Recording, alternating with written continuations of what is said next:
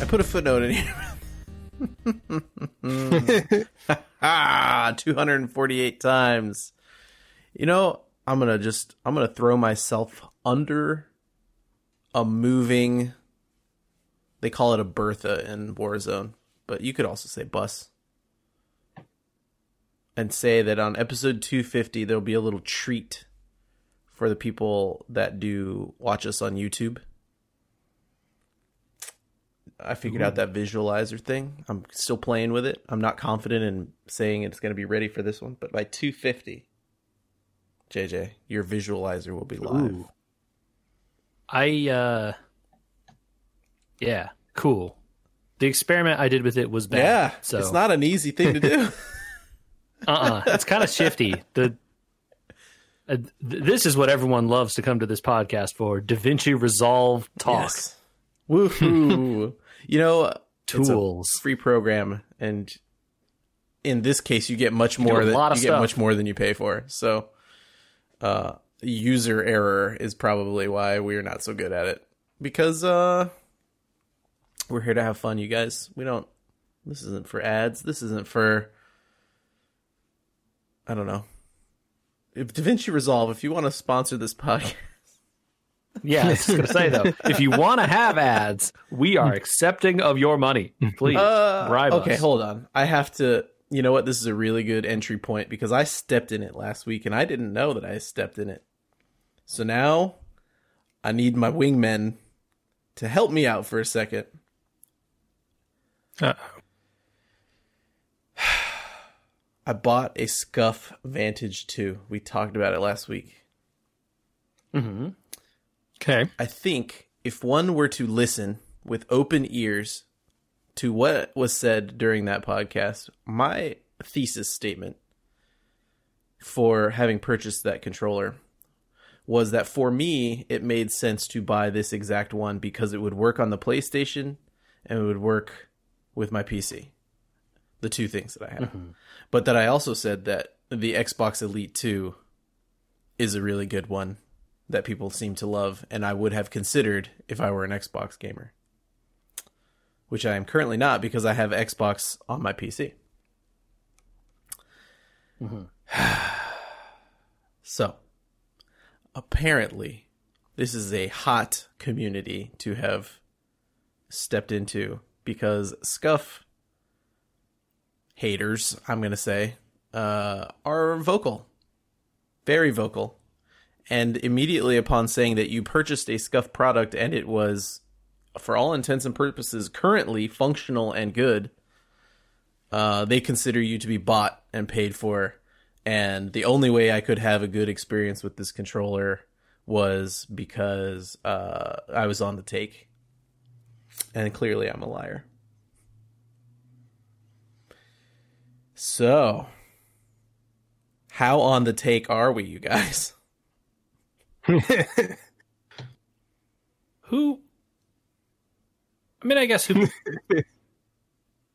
Not certainly not by Scuf anyway. You know, look, if you company out there listening to this podcast, first off, don't you have better things to do with your time? Mm-hmm.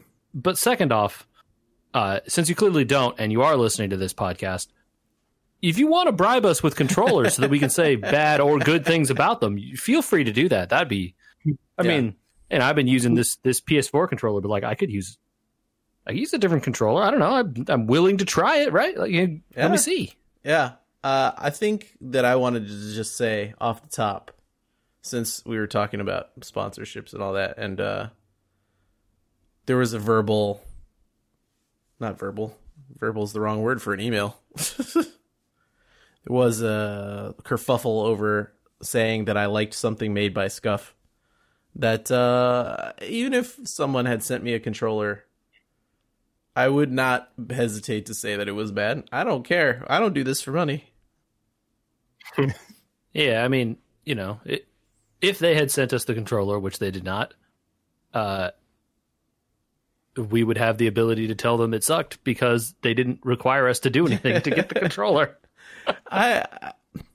It's bad. It's bad. It feels bad. That's not is bad. It feels bad because we spent like 2 years doing component classes. And then that entire time, I said everything that I purchased.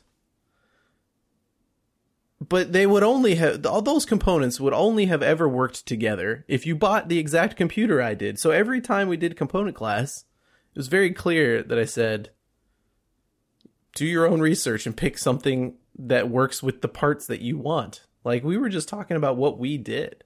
And this is what I did. I bought a controller. And in 2 weeks, you might be right, Mr. Angry Emailer. It might stop working. It also might not stop working. They're a large company that make a lot of controllers. I'm sure not all of them are broken. And again, I know, right? You'd think they would be out of business. But like also, I mean, who knows? But like also, you know, maybe it will be, right? And if it breaks, I am sure we will hear Andrew back on this podcast agreeing with this emailer loudly and in charge that he hates this thing and wants it to burn in the fires of the sun. But it sounds like currently he's loving using it. So what is there to say? I mean, it's my experience. That's all I'm saying, right? Is what my experience was. And my exact statement was, if you're going to spend a bunch of money on like a mechanical keyboard to game with, right? And you're thinking about what you're going to play on a controller, You don't have to play on the cheapest thing. You could. JJ uses a PS4 controller. And it works great, I'm sure. And I used a PS3 controller for years. I used Xbox 360 controllers for years. But the change to a premium controller, any premium controller, was all I was saying, was maybe something people should consider. Go do whatever. If you don't like Scuf, find a different brand. I don't care. Yeah, man, we're not like out here giving advice that is like the end of the discussion. We don't know. Yeah. I got another question about the controller. Yes, you can rebind the paddles hardware. You don't have to do it on the computer. So if you buy one, Alex, you can on the controller rebind what the paddles are for. So you can you don't have to do it only on the PC. You can use it on your PS4. This one's only, I think they only make them for PS4 so far. And you would still be able to rebind them for your PS system, because it's on this little button. There you go.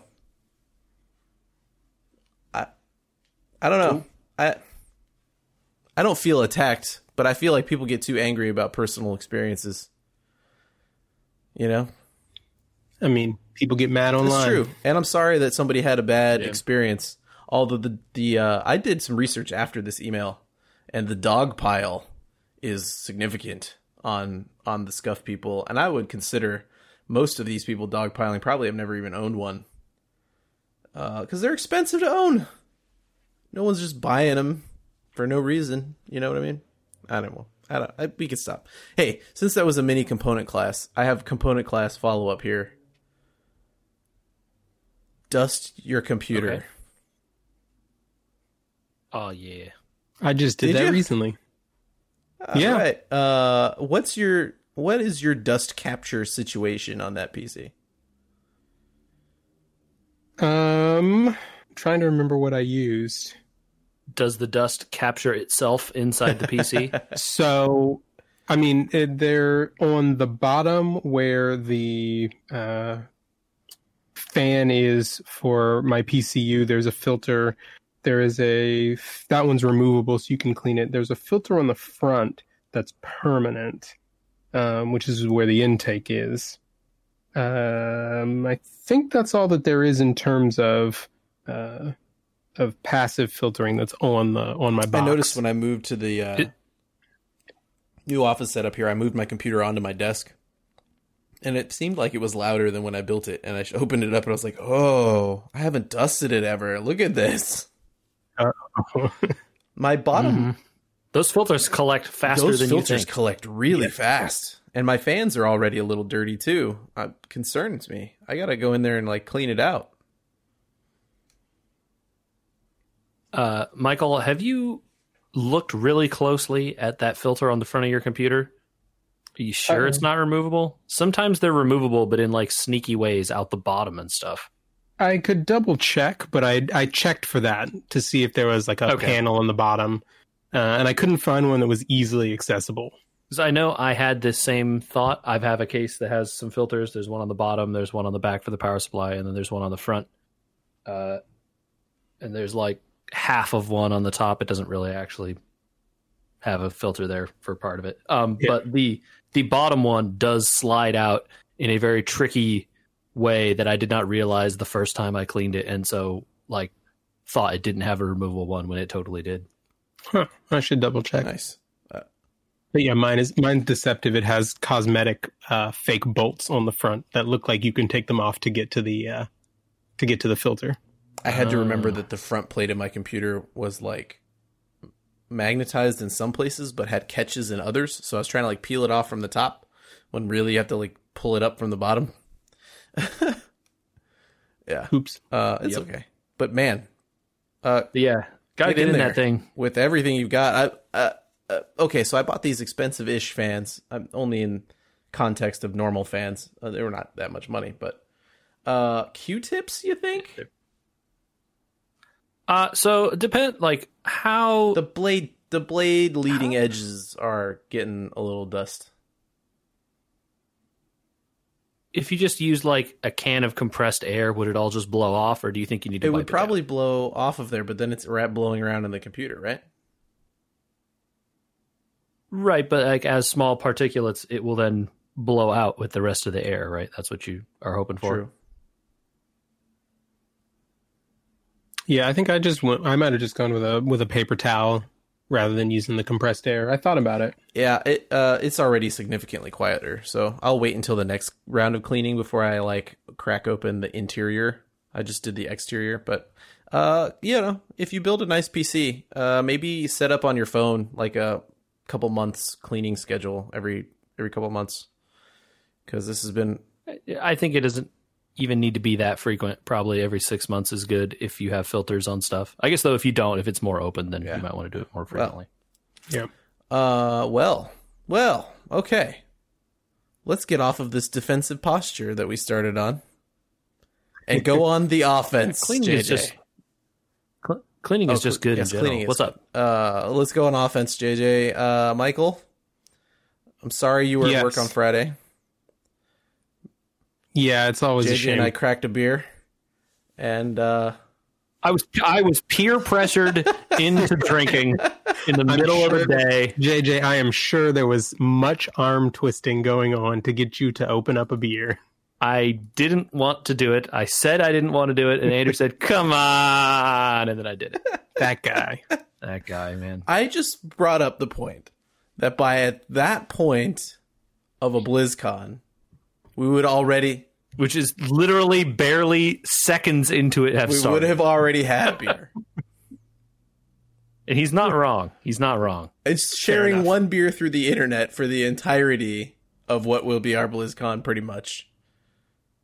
Seemed appropriate. Yep. And I just made that case, and then the defenses crumbled. He's not wrong. Token defenses. He had level 1 towers. Didn't put everywhere. Up a hard fight. Yeah, they were. Wasn't going to win that. BlizzCon was on Friday, and well, it was Friday and Saturday if you watched some panels, but all the announcements happened on Friday, or at least I think all the announcements happened on Friday. I haven't checked back in. They did. You know, it started off with a video of people playing video games, and it was kind of that the entire time in terms of, I think it did not have lofty goals, this online BlizzCon. And so it was good that it was online, because you and I got to talk through the whole thing instead of annoying everyone around us. I think if, you know, in a different world where COVID didn't happen and this was in person, I think people would have said this was a terrible year. Do you think that if COVID hadn't happened, they would have had this literal statement at the end? We're doing a lot of stuff, but we're not going to tell you about it yet. Or would they have Certainly not. Would they have shown something? Yeah. Certainly not.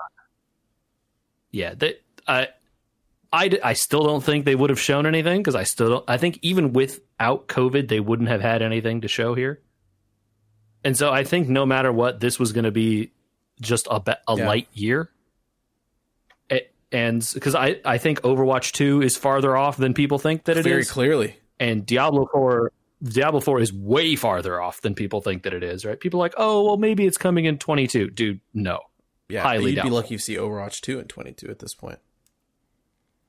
Yeah. I mean, look, I have no idea what it's like working there. Maybe it's great and all ready to go. Who knows? But I doubt it. And so I just think there was just never going to be anything to show this year. What's sad about not being in person is we don't get to see the people around us going crazy for things that we are not reacting to. Yeah. Don't understand. Yeah. The 5-minute World of Warcraft trailer that I think I went to the bathroom during is not the, like, seeing people lose their minds at how cool some of that looks some years, I mean, is likely due to COVID. There were no full cinematic trailers for anything. Everything was in-engine cinematics. And, the only one was that was in Diablo, engine. Right? And I don't. Did they say that? It better have been in engine, because that is a Blizzard cinematic. Something bad has happened over there. Yikes! The textures on that regardless were worse all than of the in the game. Regardless, all of the trailers and stuff that they put out had a lower quality bar, I think, than anything that they've done in the past. Which I chalk it up to not being in the office, but there's that little devil on your shoulder that says, is this the Activision creep, you know? Is this the cost cutting? It's hard to know. We'll get to the cost cutting at the end. Okay, let's just walk through it real quick. Hearthstone's getting an overhaul. They are going full Magic the Gathering, and I don't know about that, but they are doing. I guess they're not going full Magic the Gathering because they're not charging for it like Magic does. So, Hearthstone is taking the basic and the classic set of cards that people get. Right, the vast majority of free cards, and then the evergreen set that they've had that's around for forever. Moving all of those cards to Wild, which is their non-rotating eternal format, and then introducing a new core set of cards that include some cards from those sets, but also some cards from other various sets, and some small subset of new cards that they are then giving to everyone for free. Cool. Good for that. It's like it's a large number of cards, like 300 or something, so it is a lot of change to the Hearthstone format. And then they have said that core set is going to change. I don't know if they said every year. I think they said that. I could be wrong, though. Which is great. I think that'll shake the game up a ton and is a great change for that game that it probably needed 2 years ago. I think it's likely that, along with adding more single player and adding these new mercenary mechanics that they're coming up with, they're trying to go for a full... I was 20% interested, which is more than I expected to be. Yeah. Yeah, it seems interesting. And that the mercenary mode, as you brought it up, sounds like a barely a Hearthstone game. Yeah. It almost sounds like a Slay the Spire type game or something. But they didn't really show any of it at all, so it's hard to know. Michael, if you had the opportunity to play a game that came out in 2000-ish and then play the expansion for it, I could be interested. Good news. In that. Classic WoW is adding Burning Crusade. Oh, about time. See, Burning Crusade would have been 2004. Burning Crusade would have been just previous to my graduation from college. So 2006, maybe.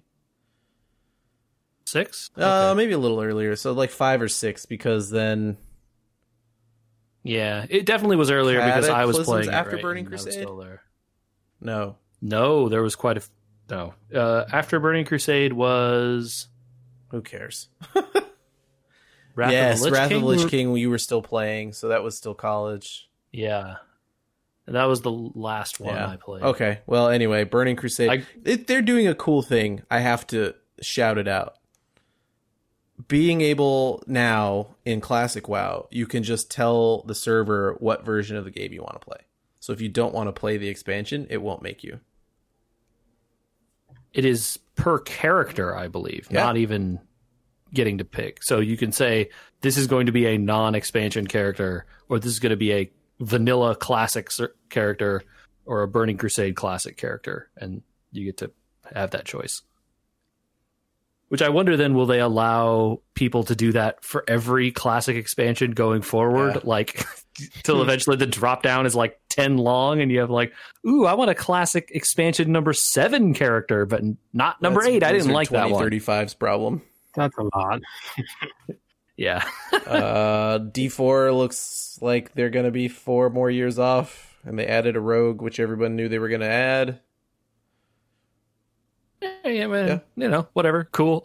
Look, as we said when 2 years ago or whenever it was that we first saw D4, that seems cool. It'll be interesting to see what it looks like when they make a game. You know what else seems cool? And I'm curious if any of... JJ was burned. I don't know if we need to do any convincing or if Michael's going to get on this train. D2 Resurrected. Resurrected. Yeah. Did you play Diablo 2? I know JJ and I did. No, I never got into any of the Diablo games. But now you can get into the best D2 one. Resurrected sounds like the time for you. Okay. This game was made, it seems a lot, by Vicarious Visions, the now Blizzard support studio or whatever they're calling it. And they've just been folded in now? Yes. One of the panels I watched about D2 Remaster had a joke of like, this game has been overseen by Diablo veterans. Look at the number of years of experience we have on this panel. And they like, there are 4 people, right? They go, the first guy, he's like, I've been at Blizzard for like 10 years. The next guy is, I've been there for like 15 years. I've been there for like 8 years. And the last guy is the D2 Remastered lead. And he's like, what day of the week is it? It's like, I think it's like a week and a half. I don't know. Vicarious Visions did... And then his joke was that before this, I was at Vicarious Visions for like 12 years. I mean, they did Tony Hawk. They're not a nobody company. The Tony Hawk remastered, by all accounts from people who really like Tony Hawk, said that game was awesome. And so they really loved that remaster. They said it was faithful to those games in the ways they wanted it to be. It played right. And from the video and stuff that they showed at these panels and the stuff they talked about, they are doing this in the right way. Hopefully. A lot of Skylanders and then Crash Bandicoot remaster. Okay. Yeah. So this game, the Diablo 2 Resurrected, is Diablo 2 with a coat of paint on top. They made very, very few changes, like nearly none. They tried as much as is possible to keep the gameplay exactly the same, down to the point where like the original Diablo 2 code is running under the hood somewhere, they have said, in a lot of places. So maybe you should play with a keyboard instead of a mouse? Well, it is coming to consoles. However, they didn't make like a bunch of concessions to the consoles, because they have said that there is still an item grid. Like, you still have to move your items around in your inventory to make them fit, because that's part of the game and they couldn't get rid of it. Like, they're not going to add an item auto sort, right? It's just going to go into your inventory where it would go. Okay. They did make the inventories a little bigger, because in order to make the UI fit on a widescreen TV and monitor, they needed to make them bigger, and they thought that no one is going to complain having slightly more space. Fair. Yeah. They did add a shared stash, which is like, I know, getting into the weeds here, but like, this is like, a shared stash is like, everyone used mule characters in Diablo 2, right? You like had characters you would go and trade your stuff to. The shared stash was the thing everyone cheered for at BlizzCon when they announced D3.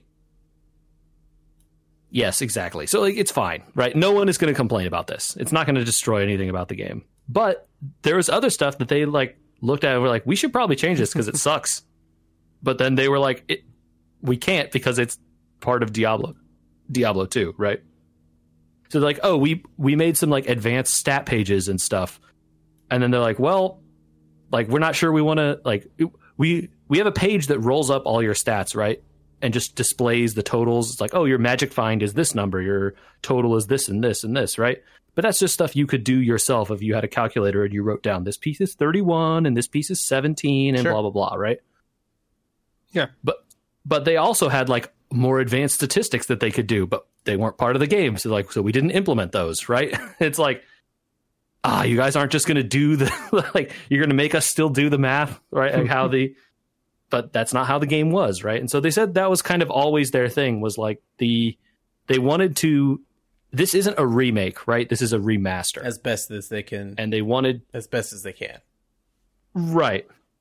And to the point where you can hit a button and, you know, like the Halo games, you can hit a button and see all the old sprites and stuff running on the screen if you want.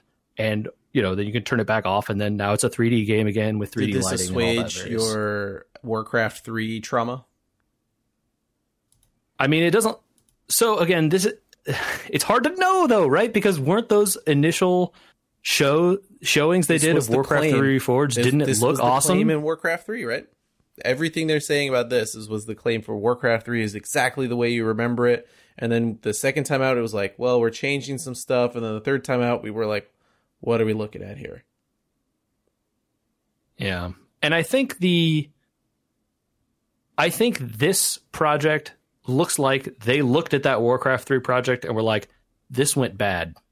We can't do this again. Uh-oh.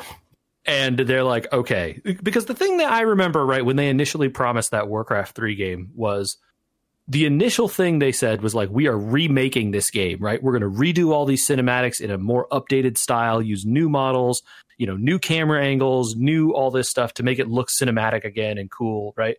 Like remake the game, right?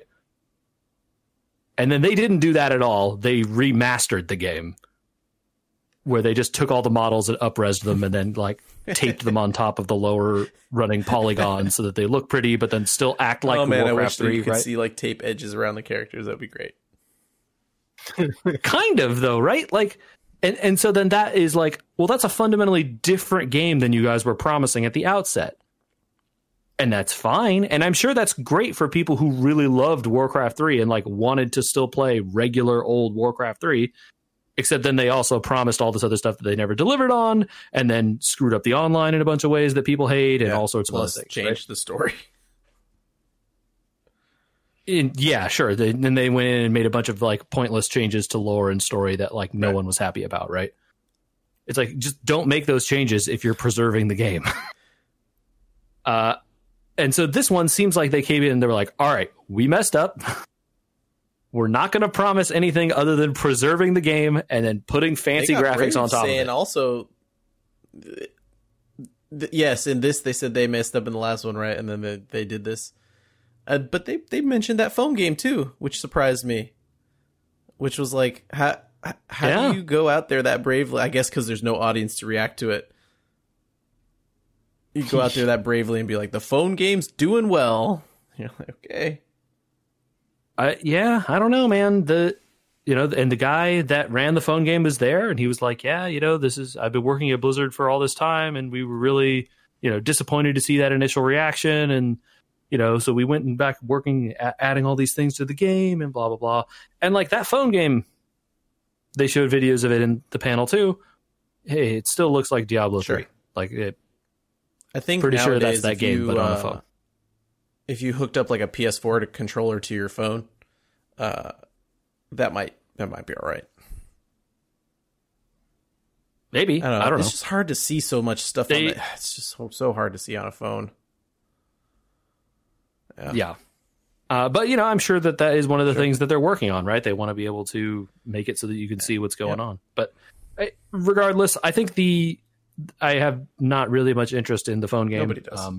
Not in this country. And I mean, none of the people that we know apparently do. So great. But that, I'm cautiously optimistic about that D2 remaster. The other thing, though, they said is that the D2 remaster is coming out this year.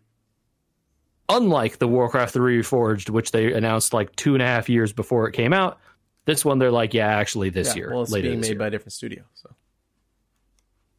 even if Blizzard time befalls them and they release, middle next year, that's still like 2 years faster than they did Warcraft 3 Reforged. And then they didn't happen to mention literally anything about Overwatch in the main show.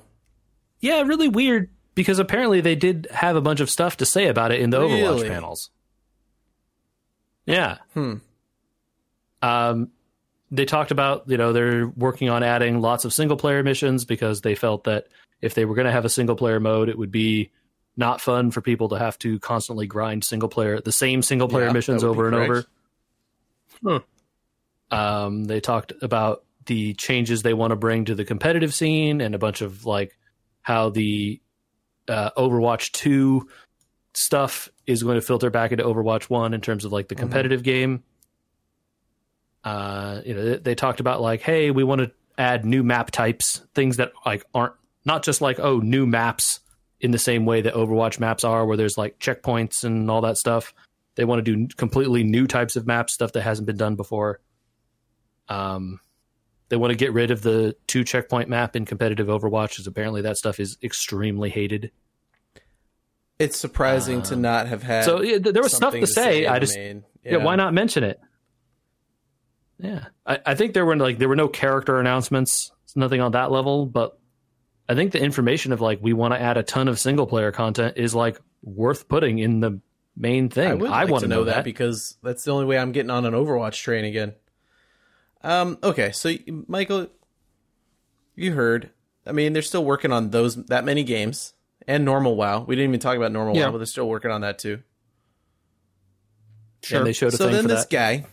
J. Allen Brack gets up there at the end and gives you 2 different statements. One, we're doing all this stuff that we just talked about. A lot of stuff, right?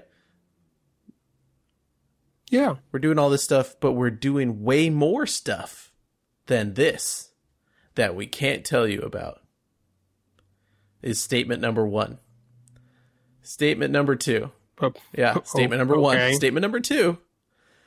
Only a small percentage of the employees are working on these projects. Everyone else is working on the future of Blizzard. First of all, my questions to you.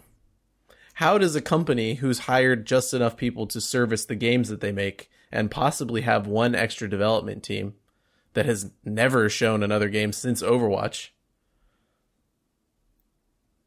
have all of a sudden only tiny teams working on it and restructured the entire company with nobody having leaked it to the press so that everyone can work on the future of Blizzard and only a small number of people can do this?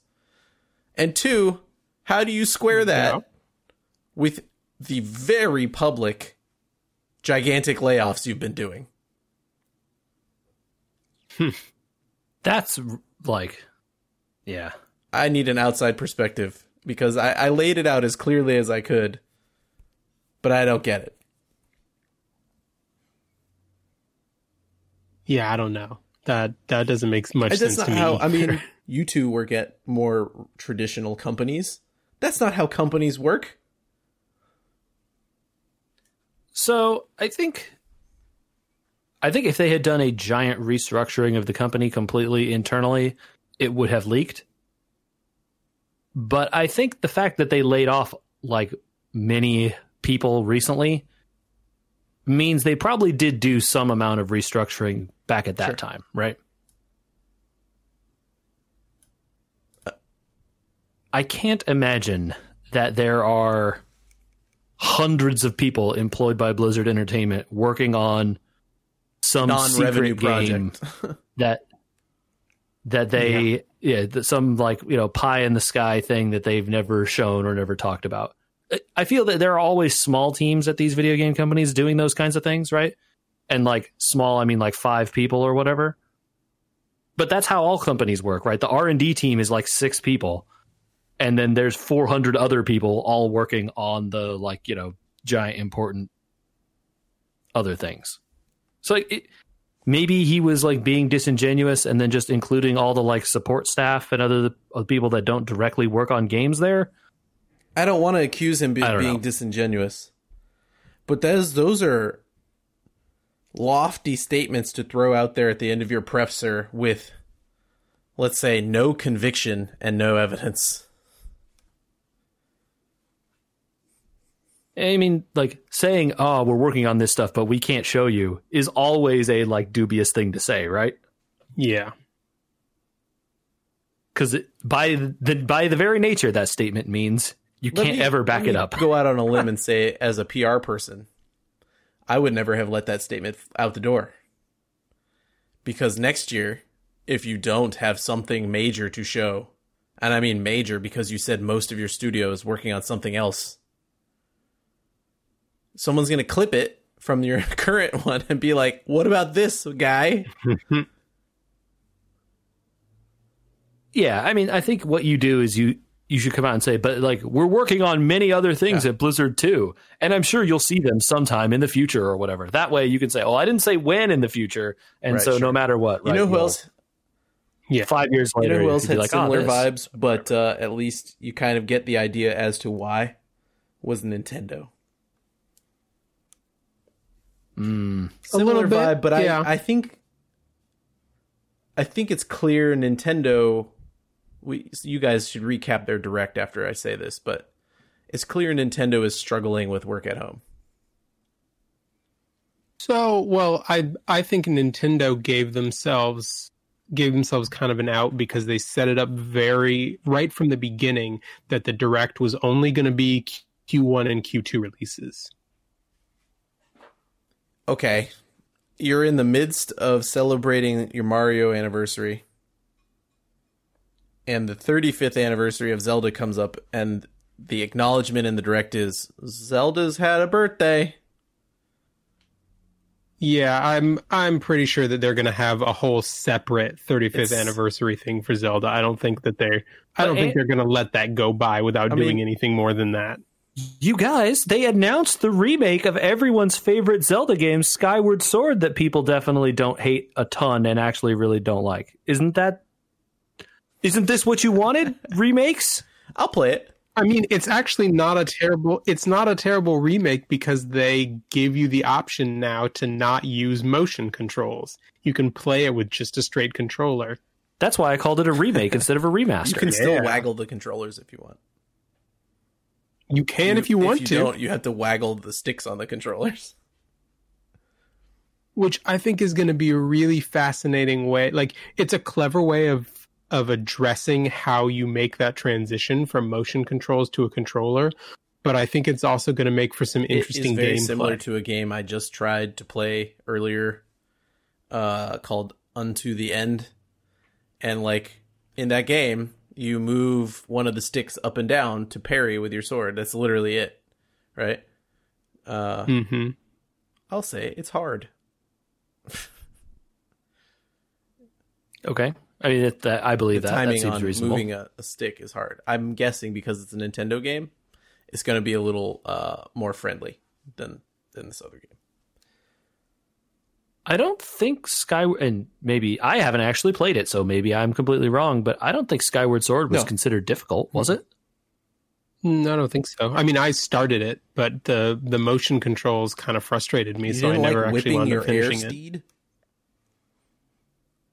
Flailing my arms around, only for him to not swing the sword where I was swinging the Wiimote. Can't imagine why that would have been frustrating. Attach the extra Wii Plus dongle to the end of your remote. Oh, I didn't have to. I had the fancier ones out of the box, yeah. It's probably because you didn't have your wrist strap securely tightened, Michael. That was certainly the reason. Might have been the problem. Too much circulation in my hand. Mm-hmm. Yeah, there was a chance that your Wiimote could have come off and hit your TV, so that Nintendo knew and was just shutting you down. Yeah. Rip, we have a problem.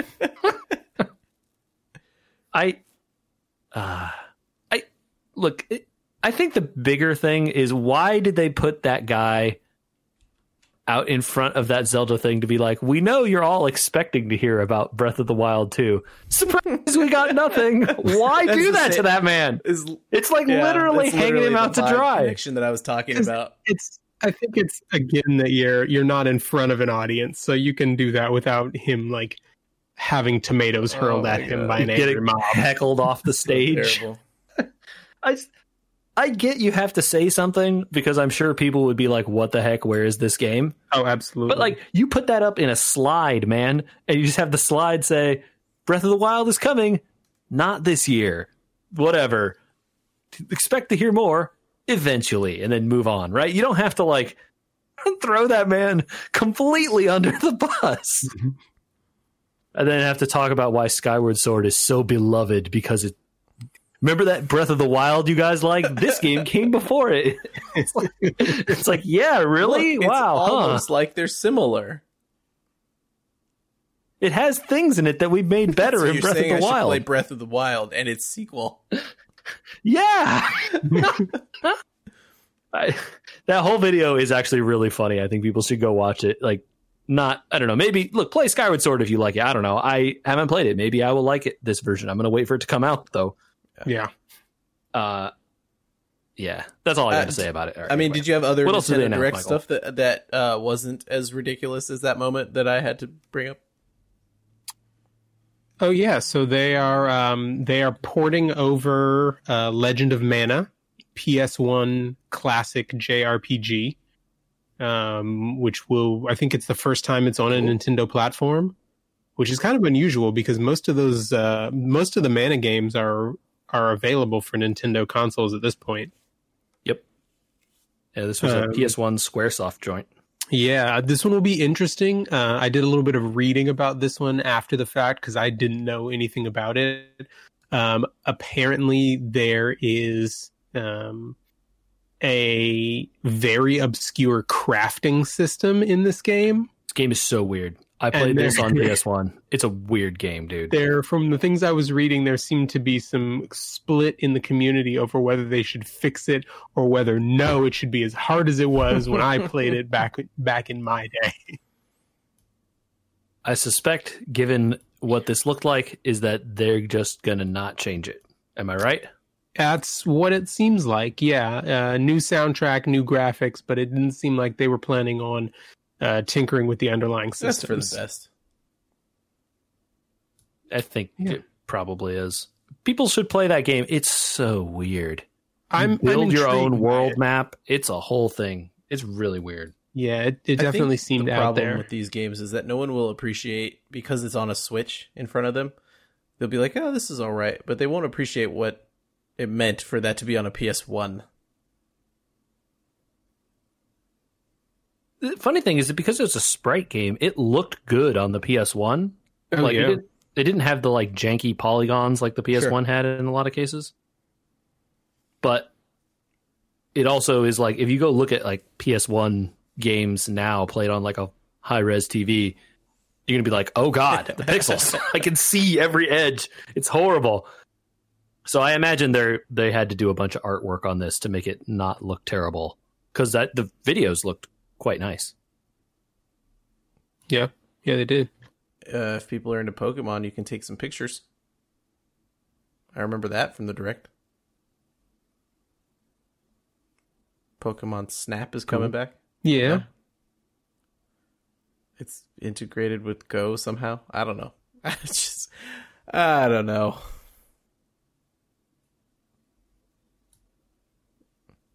I'm trying to think what else. Mario Golf.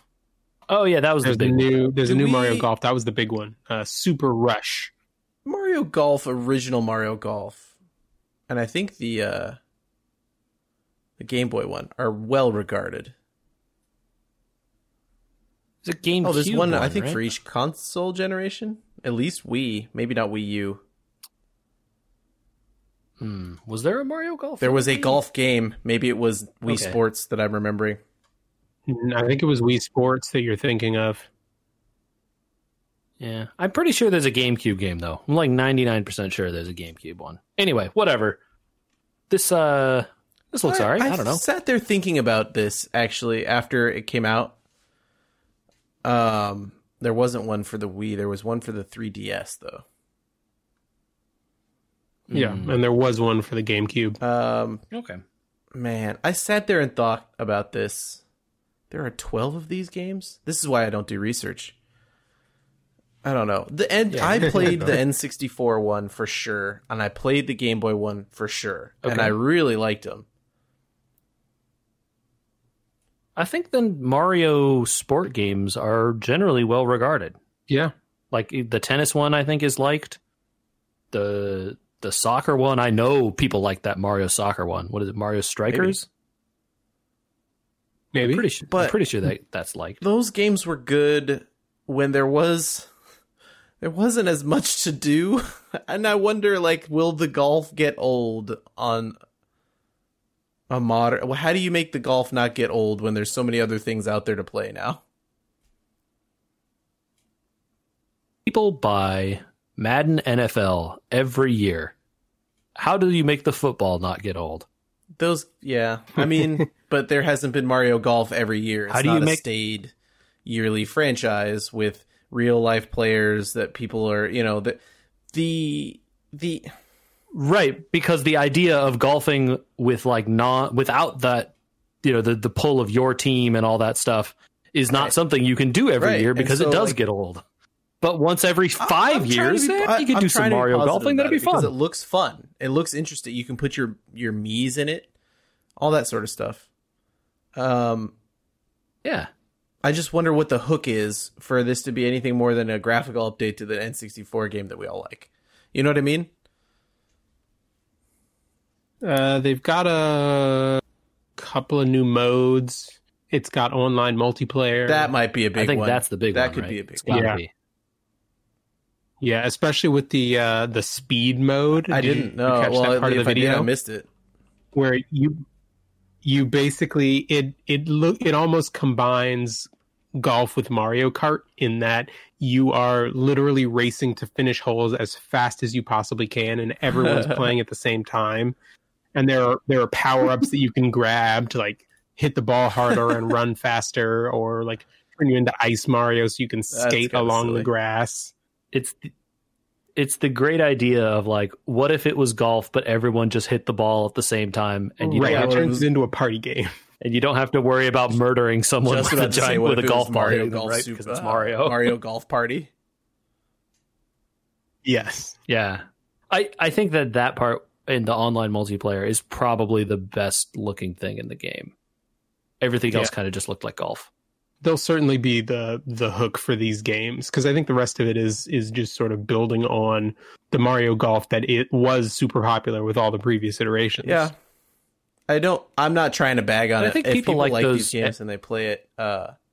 Good for them. I'm trying to find the hook for me to play it because I want to, but I'm afraid of getting bored. Yeah. I think a lot of people like those everybody's golf games. And those aren't yearly, but they're not far, like maybe every couple years or whatever. And those are just like, yo, it's just golf, but you have like avatar characters that you can dress up or whatever. So this feels like, you know, you're probably in that vein. And then you also could be Mario or Yoshi or whatever. Or, you know, insert your Mii that looks like a crab or whatever. I think the smartest thing they did was to retain the motion control, though. So you can still play swinging your Switch controller like a golf club. Poorly. No, of course not. Wrist straps all around. Yeah, I mean, they have wrist straps on the Joy-Cons. I'm sure it'll be fine. I don't even know where the wrist straps for my Joy-Cons are. That's probably not good. I think the wrist straps come on that little thing you slide on them when you take them off, right? Which I'm sure you use and definitely don't forget every single time you take them off, right? Okay. I don't know if we have enough time, but we could start a discussion of it and then pick it up next week when another episode comes out. Michael, you finally caught up on WandaVision. We have. We caught up yesterday. Not super long episodes. There are some that are longer than others. Did everyone catch that there was an after-credit scene in the most recent episode? Yes. No. We will have to go back and rewatch. There we go. We won't talk about that. Although I'm not sure there's really a spoiler that happens in there. Not really. Yeah, not really, right? Yeah. It's like a stinger. It really doesn't. Yeah. Spoiler warning. So I guess I'm not even going to try. So spoiler warning. Yeah, if you're not caught up on WandaVision, just spoiler warnings. You should. If you have invested the time to at least watch those movies, you should watch this. Yeah, I think if you haven't seen the movies, this is a more questionable. I agree. Proposition. Yeah. And give it a couple of episodes too. So I guess this is like really divisive, and I am kind of shocked by this. People really don't like those first few episodes of the show. 2 to 3, and I was like, I'm gonna stick it out. It's interesting enough that I'll stick it out. And somebody told me that it might not have a season 2 per se. That it might just be a one and done kind of deal. Mm. So I was like, I'll just stick it out then. Whatever. I like Marvel enough. I like these characters enough. Paul Bettany could act in a paper bag, and I would watch it. I was just going to say, man, he's so good. Literally, I would. Yeah. Anyway, and then episode 4 hit. I don't know if it was the same for you, Michael, but episode 4 was for me the moment where I was like, "Well, this is good." It started to get me in episode 3, I think. Yeah.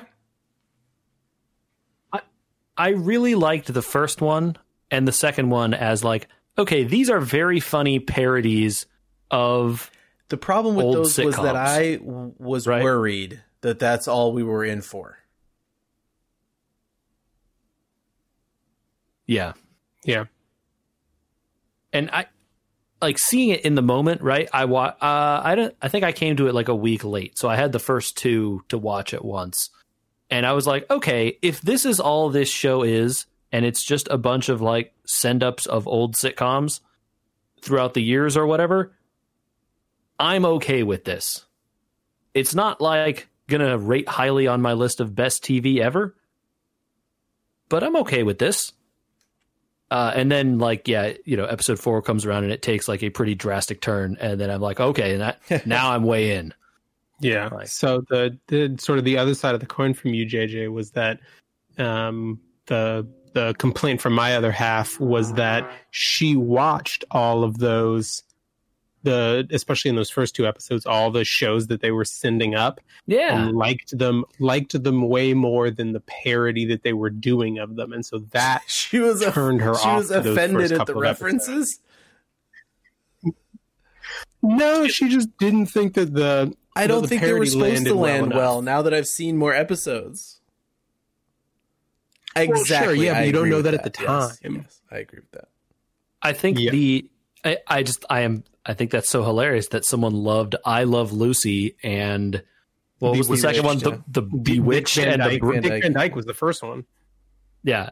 Dick Van Dyke, Bewitched, and like the Brady Bunch so much that they really couldn't stand the idea of parodying them. The shows are like almost parody now when you watch it, like themselves. Yeah. But it actually prompted an interesting discussion, which was that if you don't have any history with those old shows, which a lot of the younger crowd who is watching this will not, how does that change the way they land? Like that first episode in particular, if you don't have any connection to the Dick Van Dyke show and you don't know that that show is going anywhere, what does that first episode really have for you? I think so I have a point on this, but I think even if you haven't seen like Dick Van Dyke in particular, because I don't think I knew that it was specifically about Dick Van Dyke, but I'd seen a bunch of like old I Love Lucy and other ones that are like in that vein from the 50s era. Right? Sure. I Love Lucy reference. Right. And so like I was still okay with it, right? Like I took it as like, hey, this is like old sitcoms of this era. But I think you're completely right, Michael. I was talking about this show with a coworker and he specifically called out, this show has a laugh track. I hate it. I turned it off. No. Yeah. He's like, I turned off the first episode. I heard them have a laugh track. I'm like, this is stupid, and turned it off. I'm like, you are a fool, my man. Go watch the show. And he's like, no, I'm not going to listen to a show with a laugh track. And he's like, wouldn't hear about it. Yeah, that's exactly it. With no point of reference for what they're trying to do, are they going to lose some people? And I think they lost people anyway when it was like, wait a minute, I don't understand. I saw the end of that thing. I don't understand what's happening here. This is all very confusing.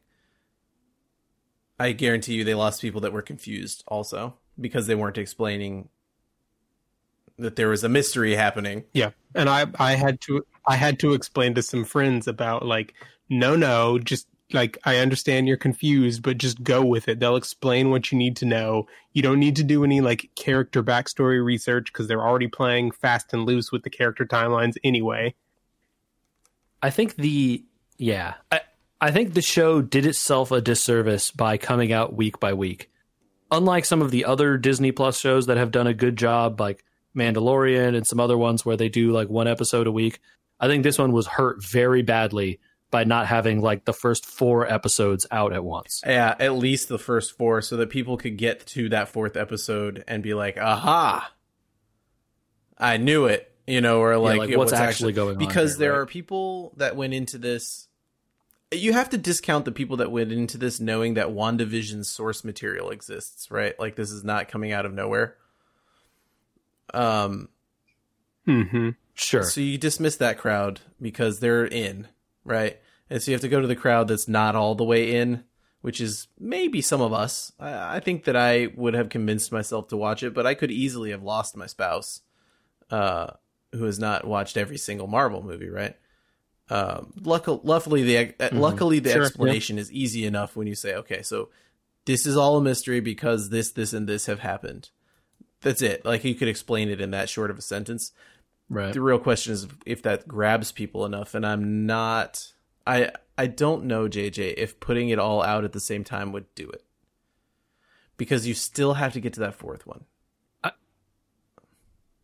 I think knowing. So the thing that I think got people, right, is, or where I'm coming from with this, I think the thing that got people is the first episode comes out, people watch it and they're like, I kind of didn't like this. And they go to the internet and like look for other people to agree with them, right?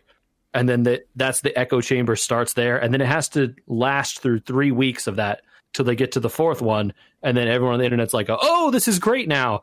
And meanwhile, they stopped watching after week 2, right? So like if the 4 episodes were out, that then they would have seen at the end, oh, but it gets good at the end. And then everyone would have been like, oh, okay, I guess I'll go watch it. And then they too may have had the chance to get hooked. I don't know. Who knows? I'm not an executive. I'm not a TV guy. I have no idea. That's just my uninformed opinion. Yeah. Well, I really like this show, man. I will be happy to talk about it way more with both of you. How many episodes is it? Do we know? When we have some more time. Oh, that's a good question. I have to do the research because I'm curious. It can't be more than like 10 or 12. They seem like they're at the point. I mean, they've introduced who I thought was coming. They got it. They got to be wrapping stuff up here, man. 9. Okay, so 9. That makes some sense. That makes some sense. That tracks. I bet you it ties into some of the movies or something. Yeah. Can't tie in too much because I can't trust the people watch the show. Yeah, you know, just like how they do with everything, right? They just have to dangle a little bit there, and the guy can walk in and say the name of the village, and then that's all you have to know, right? Yep. Like, where were you during this, Westview? It was a whole thing. Anyway. What's up, Thor? Like, Johnny, that's all you got to do, right? Do an X-Files. I think he is secretly, and not even secretly, he's like maybe my second favorite character in the whole show. Who's your first favorite? I like that guy. Oh, okay. It's not fair to say Vision because you're just saying it because Paul Bettany is so good. But that is not a good enough reason. Yeah, wait, what, Andrew? Come on. How is that not a good enough reason? Because then we all pick the same thing. It's sure, but he gives the best performance. So the uniformly literal best actor in the thing doesn't get to by a mile. That guy is so good. So good. And not to discredit or to... So many good parts. Just because we say someone is very good and much better than everyone else around him does not mean to knock other people, right? Like, Usain Bolt may blow people... Elizabeth Olsen is great. Oh, yeah, she does. She's fantastic. Does great. The kids do great, too. You know, all of it's good. Catherine Hahn is great. Oh, yeah. She's fantastic. Catherine Hahn's great. Catherine Hahn's very good. I want to shout out the people in either the writing or the cinematography group that came up with all the shots that are like just off-brand enough sitcom to not get sued. Whatever, Disney will just buy them. Yes. They probably even own all these sitcoms at this point.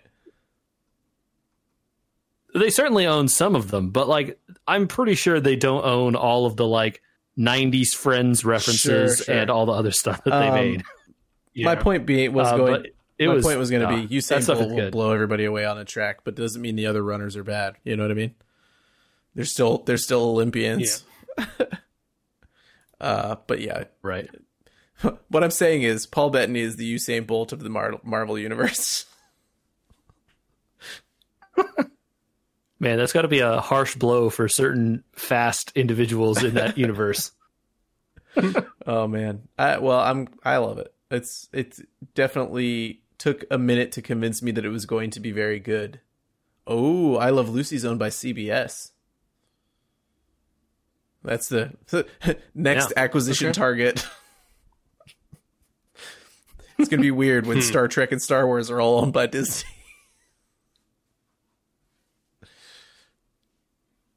Would that be a good thing for Star Trek to be owned by Disney? Probably, right? Nah, maybe. Probably not. Mm.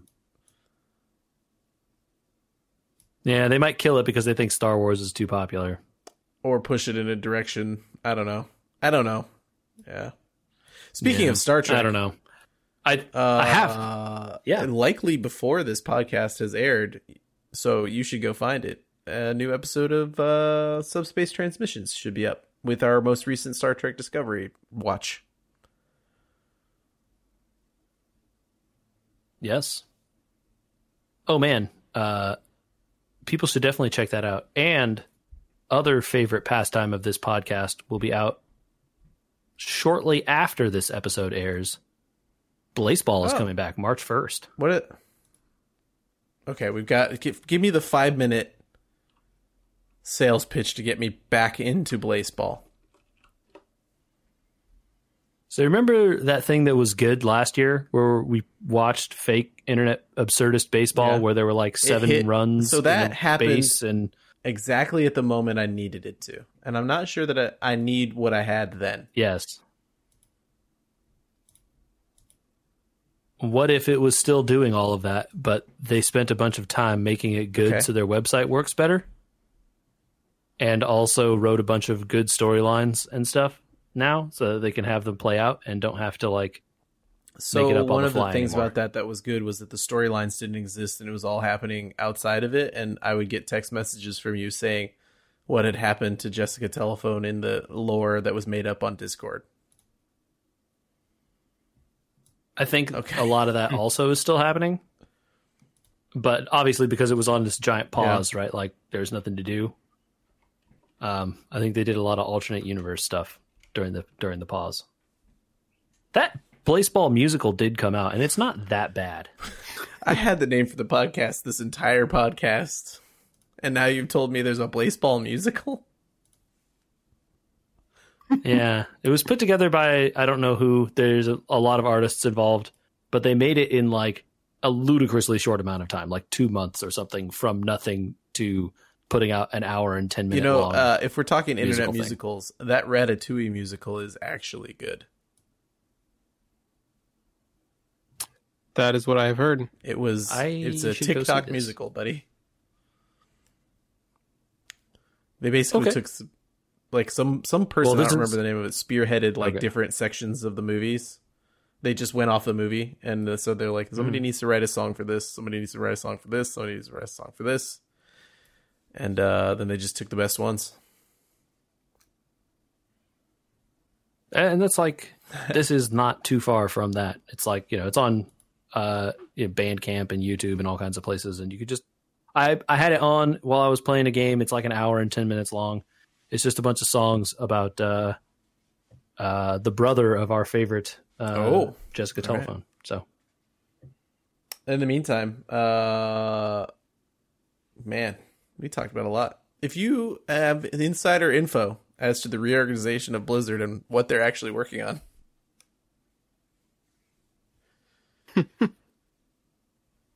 Yeah, you can send that to podcast@weweregamers.com. We will keep your identity a secret because no one knows who we are, so they can't come after us. We've got 248 episodes of journalistic integrity to fall back on when we keep your name a secret. Yeah, man. We will certainly protect your anonymity if you choose to trust us with it. Also, you can find us on social media. We're at We Were Gamers on Facebook and Instagram and YouTube and all kinds of places.